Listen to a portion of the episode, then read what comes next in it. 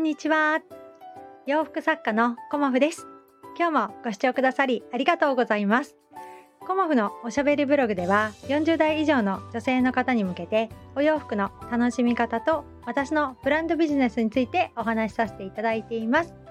今日はですね、初めての試みということで、月1コモフ展を終えて今帰ってきましたので、そのお話をね、させていただこうと思います。まあ、結論からね お伝えするとあの町内の方とねお知り合いが増えました。はい、とてもねあのやってよかったなっていうのがまずあの最初の私のね感想というかあの今思ってることですね。はい、で月一コモフ展っていうのはあのまあ昨日お話しした通りねあの地元の商店街をこう活気ね活性化していこうということをあの目的にあの、まあ、商店街のねあの本当に私は微力でねあのお役に立てるかどうかっていうような感じではありますがあの町内の方にねあのお力添えをいただきまして、えーと、コモフ展をねあのさせていただく運びとなりました。で、あのまあ9月、10月、11月、12月ということで、まあとりあえずあの年4回させていただくっていうことで、あのまずはね、あのそこをやってみようということで、まああの不安はもちろんありましたし、まあね、あのこう基本はここではね私は楽しみたいっていうあの町内の方とねこうご縁をっていうこともあったんですが本当にあの誰も来てくれなかったらどうしようっていうのが、まあ、すごくね不安でしたね。うんあのコモフ展の時はいつもね「あのコモフさん1番に行くからね」とかあの他の方もね2日目に行きますとかあのお昼頃行きますとかっていうことで今ねいろいろご連絡をいただけるというふうに本当にありがたいあのこととなっておりますがここのねあの月一コモフ展はね、まあ、の前日にねあのご遠方からお友達が1人来てくださるっていうお話をいただいてたりあとはご近所のねあのもう親友がねあの来てくれるっていうことはあの、まあ、分かってはいたんですけどもあの他のね町内のお客様どうかなっていうのがすごくねあの不安だったんですよね。でも、あの、やっぱりこう待っていてはダメだなっていうこともあってこう道行く人に、あの、ちょっとねあの鬱陶しいかもしれないけれども私はねお声かけをちょこちょこっとさせていただいたんですよね。でお声かけしてねあのそのまま帰られる帰られる方がまあほとんどなんですけどまたね戻ってくださって。で寄ってくださるっていう方もあのもちろんあの何人かいらっしゃったんですよね。で私よりあのちょっとお若い子育てママさんとかともねあの地域のこう学校事情だったりこういろんなねお話をさせていただきながらあ私このリネンのスカート気に入ったんで購入させていただきますというようなあのご縁をいただきましたり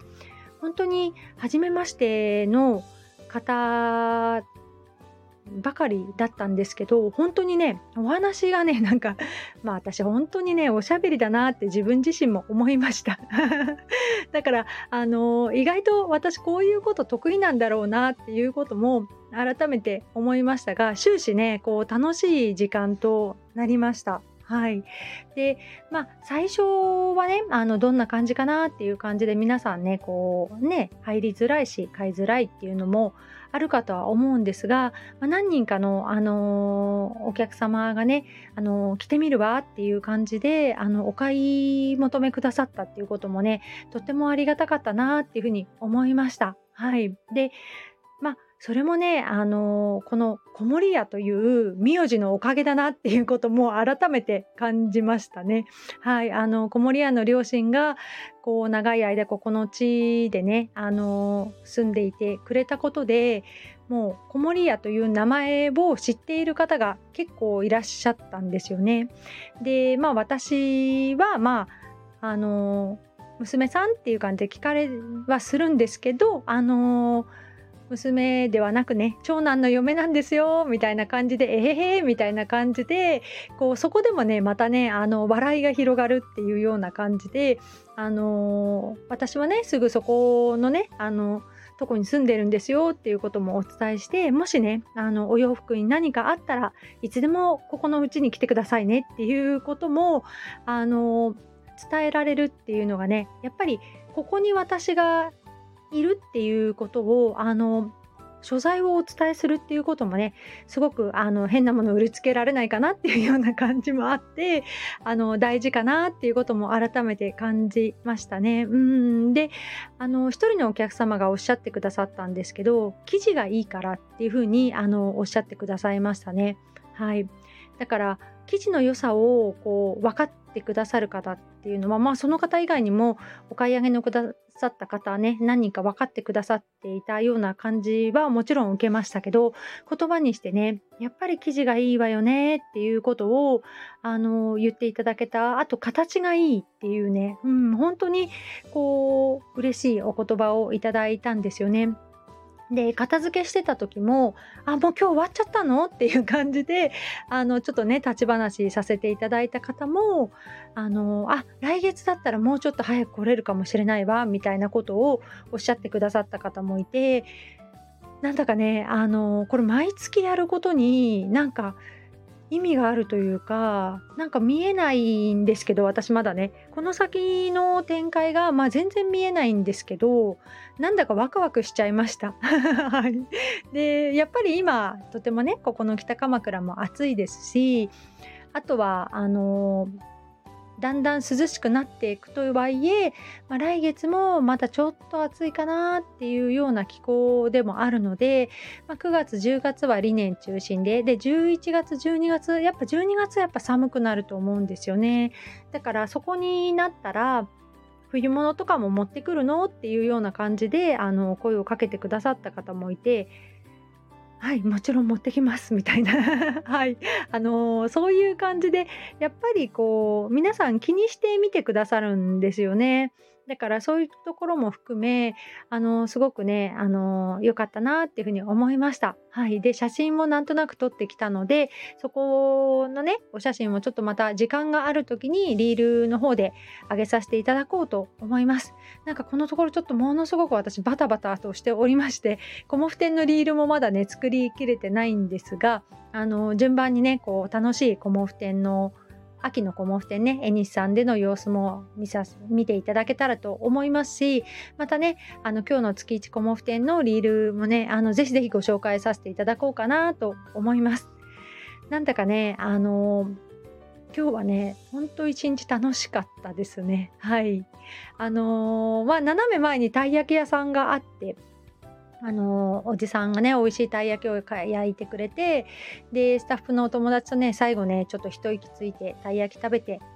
うちに帰ってきましたっていうかうちもすごい近いので歩いて1分かなっていうぐらいの近さなので全然ねあのいつもの搬出とはまた違うんですが今回は小規模の個展だったということでラックもあの3つに絞っていきました。でもまあ3つでちょうどよかったかなっていうのもあってでまあ小さな個展なのであのー、本当にこうさっと行ってさって帰るっていうねあの言葉が一番合うかなっていうぐらいあの片付けも30分ぐらいで終わってしまいましたし搬入もまあ30分あればできるかなっていう感じでまあね私たちもだいぶ慣れたよね古典っていうことをあの2人でねしみじみあの話させていただきました。で次はですねいよいよあのライフスタジオきなりさんでの秋のコモフ展きなりさんということで愛知県春日井市の方に行かせていただきます。あのなかなかねこう関東の方は遠くて来れないよっていう方に向けてあのきなりさんのところでねあの初めて個展をさせていただきます。そこではねあの今日の規模ではなくもうちょっとたくさんねあのこれから制作させていただいてこう積み込んでねあの2人ではい鎌倉から行こうと思います。はい。なので、えっ、ー、と、きなりさんね、もう一回お会いしたんですけど、ちょっとね、あの話がねこう盛り上がりすぎちゃってもう話足りない感じでこの間帰ってきてるのでその点も含めてねあのきなりワールドというかあのきなりさんのねチームきなりの皆さんにお会いできるのも私とっても楽しみにしています。なのでね、あのここから先はあのまだねちょっと千葉の方の、えーと納品と大阪の方の納品を今週終えてその後はねあのちょっとだけ休憩させていただいて、きなりさんの方の制作準備に入らせていただこうと思います。